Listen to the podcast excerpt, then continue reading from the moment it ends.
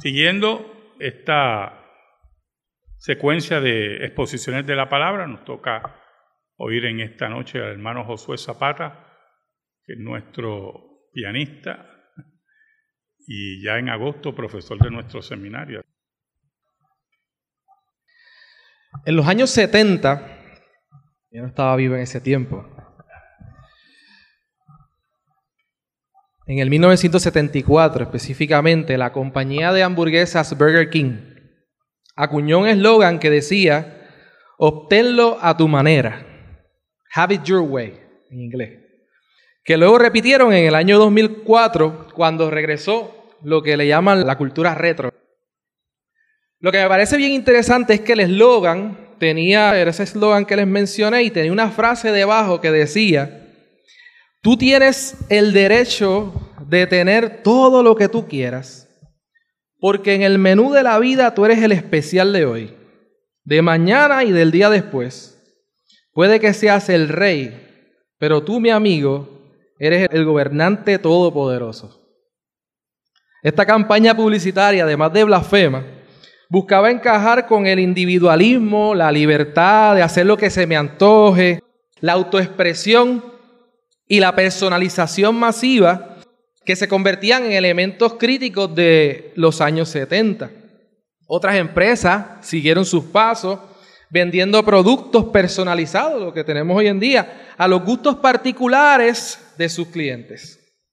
El problema es que este mismo pensamiento fue tocando las puertas de las iglesias, como este vendedor ambulante, en aquellos tiempos acá llamaban quincallero, que va puerta por puerta, ahora va de celular a celular, de WhatsApp a WhatsApp, de película y serie, ofreciéndote una fe personalizada, moderna, yo diría posmoderna, que justifica el libertinaje desordenado, un Dios que sirve a mis sueños, un Cristo que le gustan mis preferencias, una iglesia que busca satisfacer mis gustos personales, que pone a hablar un predicador que no me ofende, ¿verdad? Como la generación de ahora, la generación de, cristal que está de luto esta semana.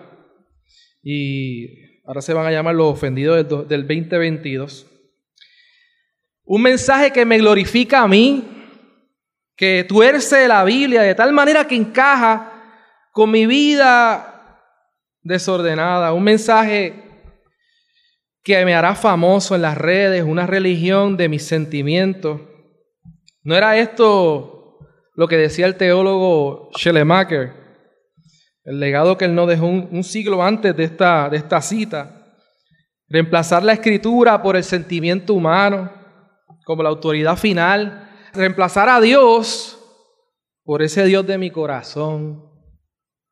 Nuestra época es producto de una mala hierba que ha crecido, y crecido, convirtiéndose en un inmenso matorral que casi no se puede caminar en él. Vivimos en tiempos donde el celo por la verdad se ha cambiado por lo que dictan mis sentimientos, en una supuesta tolerancia, un falso amor, donde lo que antes se llamaba la iglesia de Dios, terreno santo de la doctrina verdadera de la palabra, ha venido a ser una guarida de lobos rapaces. Les invito a abrir sus Biblias en Gálatas capítulo 1, versos del 1 al 10. Gálatas capítulo 1, versos del 1 al 10. Ya Pablo nos advirtió de esto. He titulado esta exhortación, No hay otro evangelio. No hay otro evangelio. Dice la palabra del Señor. Pablo, apóstol, no de hombres ni por hombre, sino por Jesucristo y por Dios el Padre que los resucitó de los muertos. Y todos los hermanos que están conmigo a las iglesias de Galacia, gracia y paz sean a vosotros, de Dios del Padre y de vuestro Señor, de nuestro Señor Jesucristo, el cual se dio a sí mismo por nuestros pecados para librarnos del presente siglo malo, conforme a la voluntad de nuestro Dios y Padre, a quien sea la gloria por los siglos de los siglos. Amén. Estoy maravillado de que tan pronto os hayáis alejado del que os llamó por la gracia de Cristo para seguir un evangelio diferente. No que haya otro, sino que hay algunos que os perturban y quieren pervertir el evangelio de Cristo. Mas si aún nosotros o un ángel del cielo os anunciar otro evangelio diferente del que hemos anunciado, sea anatema. Como antes hemos dicho, también ahora lo repito, si alguno os predica diferente evangelio del que habéis recibido, sea anatema. Pues busco ahora el favor de los hombres o el de Dios. O trato de agradar a los hombres, pues si todavía agradara a los hombres, no sería siervo de Cristo. Padre, gracias por tu palabra, leída en el Nuevo Testamento. Gracias por permitirnos libertad de predicar tu evangelio.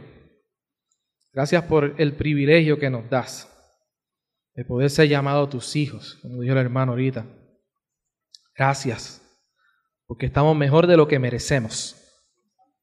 Gracias, Padre. Te pedimos que este tiempo sea tu palabra hablando sea tu palabra enseñando, sea tu palabra exhortando. En el nombre de Jesús. Amén y amén.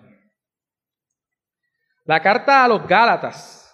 Esta carta se le llamó el grito de guerra de la reforma. Y Hendrickson en su comentario dice que Gálatas nos muestra el camino hacia la verdadera libertad. Esa libertad genuina que no es ni leganismo ni libertinaje, es la libertad que nunca el mundo va a entender. Esa paradoja de la libertad de ser siervos de Cristo, de ser esclavos de Cristo. La mentira buscará atraparnos en sus vicios, pero la verdadera libertad está en vivir para la gloria de Dios. Cristo mismo dijo, porque si el Hijo lo libertare, seréis que verdaderamente libres. Conoceréis la verdad y la verdad os hará libres. Pero lo que pasa, hermanos, es que la falsa doctrina entra sutil. Tiene ese elemento que lo hace parecer como innovador, que llega a invadir nuestros más profundos anhelos de libertad, de poder escoger, de sentirnos bien cómodos, de ser ese foco de atención, pero a la vez ese toque misterioso que usa partes, partes de la verdad, que hasta parecen sonar como que es verdad. Viene a ser como ese mosaico que el artista pone las piezas como se le antoja para diseñar lo que él está buscando diseñar. Pero como esa sutil verdad la tienen algunos, esos algunos solo saben cómo encaja. Se hacen tiranos que gobiernan las vidas de sus seguidores. El problema es que la verdad no es un mosaico donde las piezas tú las pones donde se te antoja. Como firmes cesacionistas proclamamos la verdad de que la revelación está completa. Y el rompecabezas ya está montado. Cristo es la llave de la escritura, la revelación final del Padre. Y no necesitamos nueva revelación, sino solo aquella, la que viene de los 66 libros de la Biblia. Personas que tratan de juntar las piezas a su antojo no es algo nuevo, no es algo innovador, no hay nada nuevo debajo del sol, dijo el predicador. Comenzó en Edén, Edén, literalmente en el Edén. Cuando la serpiente antigua sutilmente preguntó, con que Dios te dijo, no comas de todo árbol del huerto. Habían partes que sí, habían partes que no poniendo el mosaico como bien le parecía, para engañar. Lo que pasa es que si comes de este fruto prohibido serás como Dios. No es el mensaje de los pseudoapóstoles de la prosperidad que si declaras con tu boca serás como Dios. Ah, no lo dicen así, pero así es. Los faranduleros de la mentira usan las mismas tácticas que la serpiente antigua para arrastrar las masas a la puerta ancha hacia el mismo abismo con un mensaje que no es auténtico. Su mosaico con sus piecitas los engañan para esclavizar sus mentes con fines puramente personales. Pero en el versículo 1 dice Pablo apóstol, no de hombres ni por hombre, sino por Jesucristo y por Dios el Padre que lo resucitó de los muertos. El apostolado que recibió el apóstol Pablo no le vino en una cajita de Cracker Jack. Cristo mismo, resucitado, es la segunda persona de la Trinidad, le dio la misión de la predicación del Evangelio a los gentiles. ¿Y cuál era ese mensaje? El mensaje de ese Evangelio. ¿Dio algo diferente? ¿Algo nuevo? Dice el versículo 4, que el Señor Jesucristo se dio a sí mismo por nuestros pecados para librarnos del presente siglo malo. Las escrituras hablan de este mensaje por páginas, pero no fue hasta que llegó Cristo que entonces ese rompecabezas hizo sentido. No hay otro evangelio. Los demás mensajes necesitan de tiranos religiosos para imponer su mentira. El Evangelio cuando transforma la vida del creyente no requiere de tiranía, requiere de amor para enseñar la doctrina verdadera de las Escrituras. Al final es la verdadera libertad que le estábamos hablando ahorita, ¿verdad? No, que nos ha llamado el Señor y por el cual fuimos diseñados. Sin embargo, los judaizantes, como dice el pasaje, se habían infiltrado. Como dice Pablo, os perturban y quieren pervertir el Evangelio de Cristo. Y más adelante en la carta dice, falsos hermanos introducidos a escondidas que entraban a espiar nuestra libertad que tenemos en Cristo Jesús para reducirnos a esclavitud. Estos espías querían cerciorarse que se habían circuncidado. Estos judaizantes hicieron su propio mosaico de las escrituras, tomando piezas del Antiguo Testamento, todos, quitando la pieza más importante. Salvación por la fe, justificación por la fe. Para imponerle a estos gentiles que tenían que circuncidarse para ser salvos. Algo que ya en el concilio de Jerusalén se había resuelto y el mismo Pablo lo dice más adelante. La Stasi, una agencia de espionaje de Alemania en la Guerra Fría, era reconocida como uno de los servicios de inteligencia más efectivos del mundo. Ellos se infiltraban en las iglesias nacionales y extranjeras, porque para ellos todo era Karl Marx o Jesucristo. Su fin era derrotar el mayor enemigo del comunismo. ¿Cuál era? El cristianismo.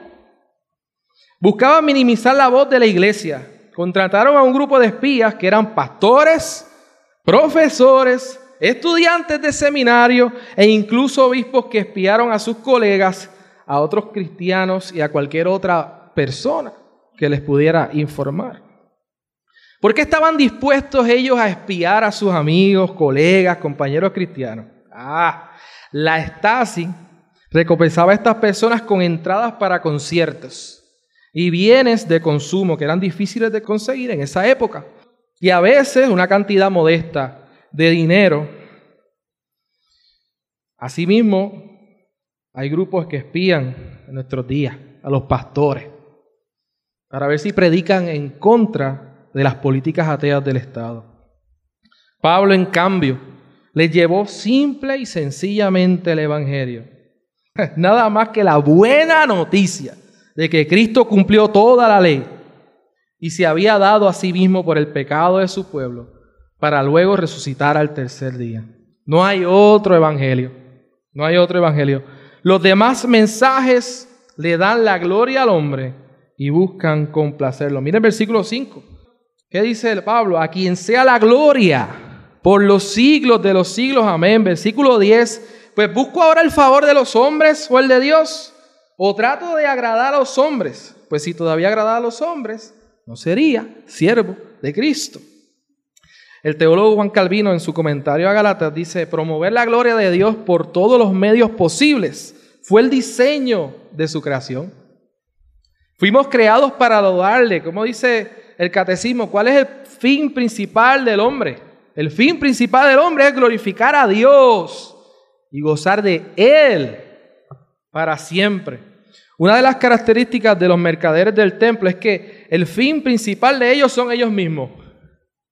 Obtener poder, dinero, fama, placer. Ellos buscan el favor de los hombres para hacerse famosos y no la gloria de Dios. Ellos buscan su propia gloria, su propia fama. Eso suena cuando en la torre de Babel, vamos, vamos, construyamos una gran ciudad para nosotros, con una torre que llega hasta el cielo. Eso nos hará famosos.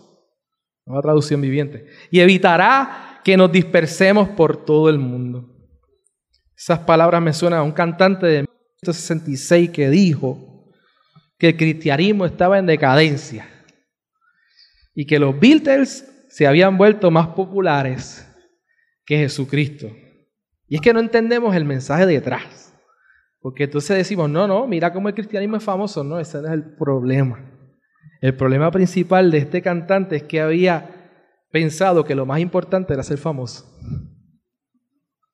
¿De qué vale ser famoso si luego vas a la tumba fría, como dice la plena? Tanta vanidad, tanta hipocresía.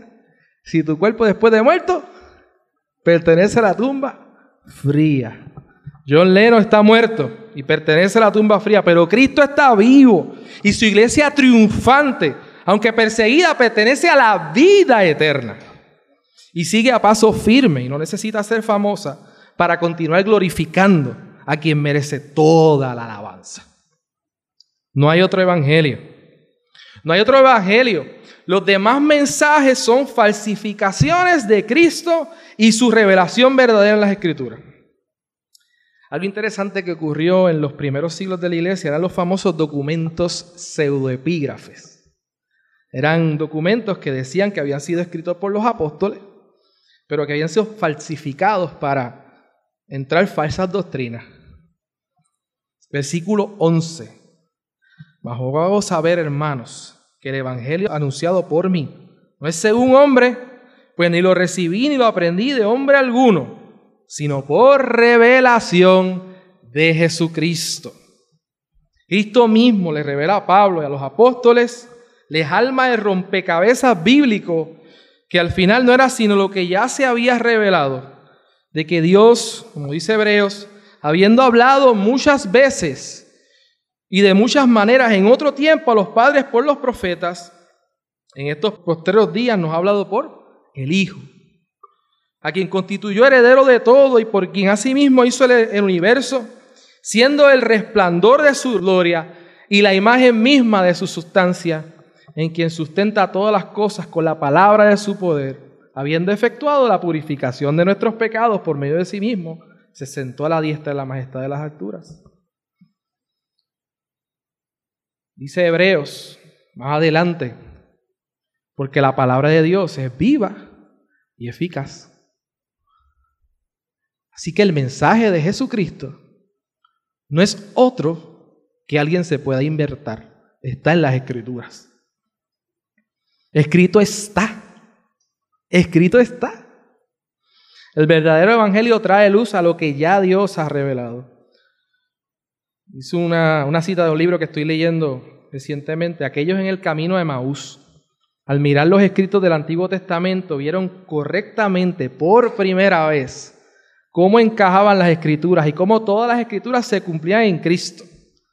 Los discípulos tenían todas las piezas del Antiguo Testamento frente a ellos, pero hasta que Jesús unió las piezas correctamente, no pudieron comprender que el mensaje de las escrituras se centraba en Él.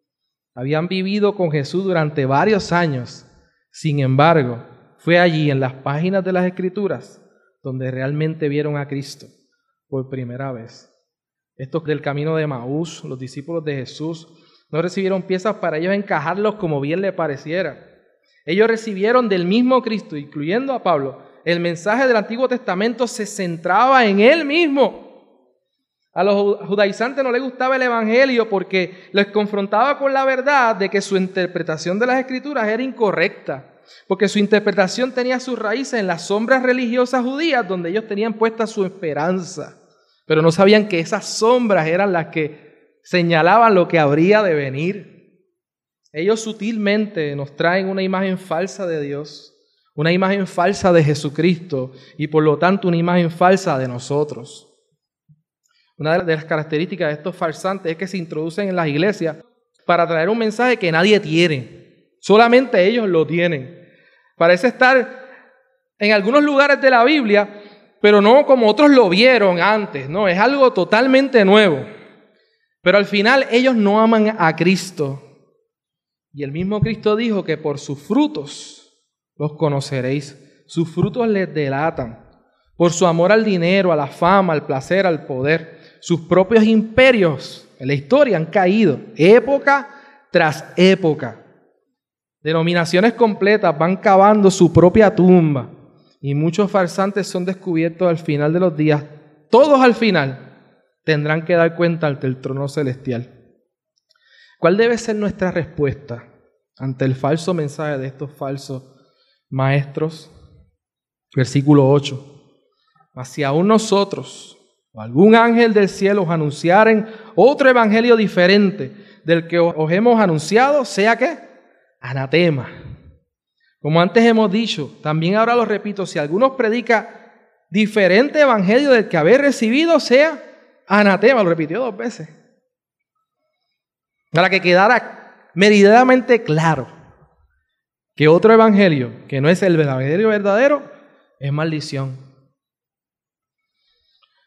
El apóstol Pablo nos advirtió en Hechos 20, 29 al 31, porque yo sé que después de mi partida entrarán en medio de vosotros lobos rapaces, que no perdonarán al rebaño. Y de nosotros mismos se levantarán hombres que hablen cosas perversas para arrastrar para, tras sí a los discípulos. Por lo tanto, velad. Acordándonos que por tres años, de noche y de día, no he cesado de amonestar con lágrimas a cada uno. Pudiéramos tener la tentación de simplemente tomar este mensaje y comenzar que pudiera ser también una tentación para de mi época entrar a las redes sociales y ¡pah! disparar todas las, falsas doctrinas que aparezcan en las redes sociales. Pero miren el detallito que hay ahí en ese pasaje. ¿Qué hizo el apóstol Pablo? No he cesado, acordándonos por tres años, de noche y de día, no he cesado de amonestar con lágrimas a cada uno. Podemos tener la fiereza, el celo por su casa, pero tenemos que tener también la humildad. La humildad de poder ir al hermano a molestarlo, enseñarle. Así como el hermano también me amonesta, me enseña a mí con lágrimas, como el que siembra la semilla gloriosa, como dice el himno, con lágrimas, pero que recibirá sus gavillas, como dice el pasaje. Y esa es mi exhortación esta noche. Pensamientos de otro evangelio serán introducidos en la mente de nuestros hijos. Así que padres, madres, velemos y sin cesar enseñemos las escrituras. Amonestemos a nuestros hijos como el que siembra con lágrimas. Y hermanos todos, con el escudo de la fe protejamos contra todo enemigo exterior y interior como es el, lo que tiene que decir el presidente, el gobernador cuando, cuando va a juramentar. Contra todo enemigo exterior o interior, con la espada del Espíritu enseñando y corrigiendo con amor, porque Cristo viene y el día del Señor, Él nos pedirá cuenta. Dice, y cierro con las palabras del apóstol Pablo en 1 Corintios 16, 22. El que no amare al Señor Jesucristo, sea anatema. El Señor viene. Amén.